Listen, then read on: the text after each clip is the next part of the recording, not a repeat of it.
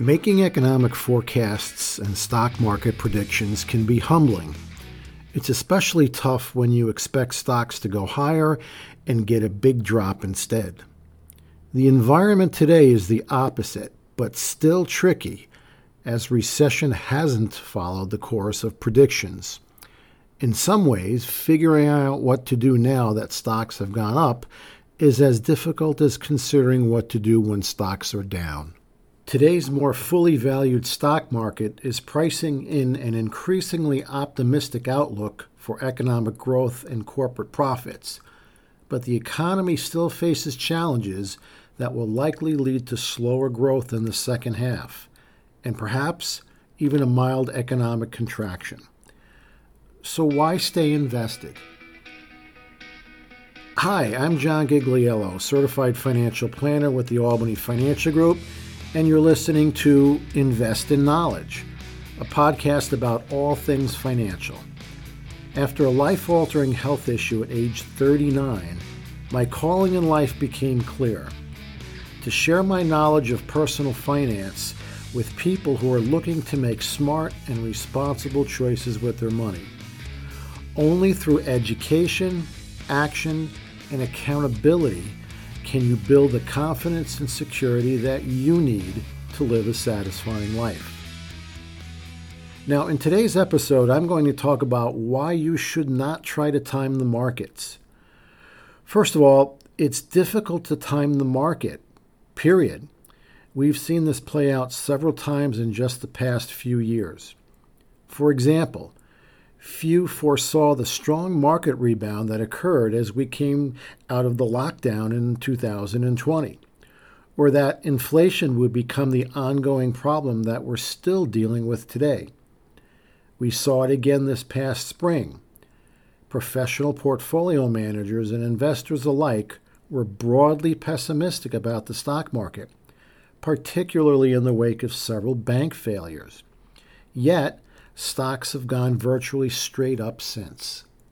Another reason to stay invested is recent and encouraging economic data, which supports higher stock prices as the odds that the U.S. economy achieves the so called soft landing. The U.S. economy grew 2.4% in the second quarter, a solid pace for typical economic expansion these days. The job market remains healthy with near record low unemployment. A resilient economy has fueled better profits for corporate America than most had expected, setting up a likely end to the ongoing earnings recession in the current quarter. Third, lower inflation may continue to support stocks in the months ahead as the Federal Reserve, or the Fed, winds down its interest rate hiking campaign. The Fed's preferred inflation measure, the core PCE deflator, dropped a half a point in June to 4.1% and could potentially reach the mid threes by year end, not far from the central bank's 2% target. Lower inflation may also be good news for bonds by enabling the Federal Reserve to cut interest rates in 2024, as most expect. Fourth is historical comparisons. Since 1950, stocks have gained an average of 40% one year following bear market lows. Nearly 10 months since our bear market low, our current bull market is up about 28% so far. Keep in mind, once the S&P 500 has gained 20% off of a bear market low, which it actually did June 8th of 2023, the one-year average historical gain is almost 19%. We are also in the best year for stocks within the four-year presidential cycle. In other words, more gains and record highs in the coming year are reasonable to expect. Finally, for those worried that gains in the broad market have been driven by only a handful of stocks, stock market leadership has started to broaden out. We believe that's a necessary condition for the next leg of this bull market. Small cap stocks fared better than large caps in July, and the average stock in the S&P 500 rose more than the index over the past two months. For those who may have missed the rally, we would advocate for a dollar cost averaging strategy, which is simply investing at regular intervals over a period of time. This can be a great approach as it takes emotion off of the table. Consider maintaining a cash reserve so you can take advantage of, of dips that will inevitably come and use volatility as an opportunity to get back to long term target allocations. Of course, we always encourage you to take part in the financial planning process to help secure your financial future and, in turn, feel optimistic and proud about your accomplishments. Knowing that I've provided education and a plan for my clients has allowed me to turn a personal challenge into a gratifying journey. Thank you for listening to this episode of Invest in Knowledge, and please reach out to us anytime you have questions. Have a great day and thanks for listening. John Gigliello is a registered representative with and securities are offered through LPL Financial member FINRA SIPC. Investment advice is offered through Private Advisor Group, a registered investment advisor. Private Advisor Group and Albany Financial Group are separate entities from LPL Financial. This material is for general information only and is not intended to provide specific advice or recommendations for any individual. There is no assurance that the views or strategies discussed are suitable for all investors or will yield positive outcomes. Investing involves risks, including possible loss of principal. Any economic forecasts set forth may not develop as predicted and are subject to change.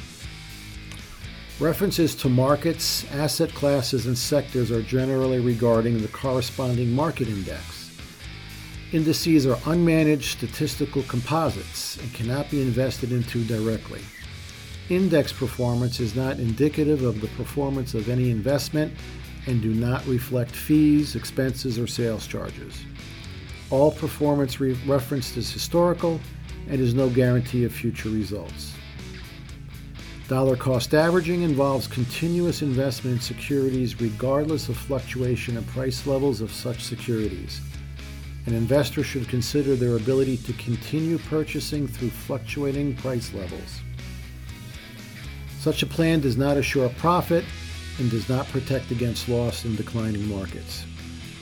All data is provided as of August 1st, 2023. Any company names noted herein are for educational purposes only and not an indication of trading intent or solicitation of their products or services. LPL Financial does not provide research on individual equities. All index data from FactSet.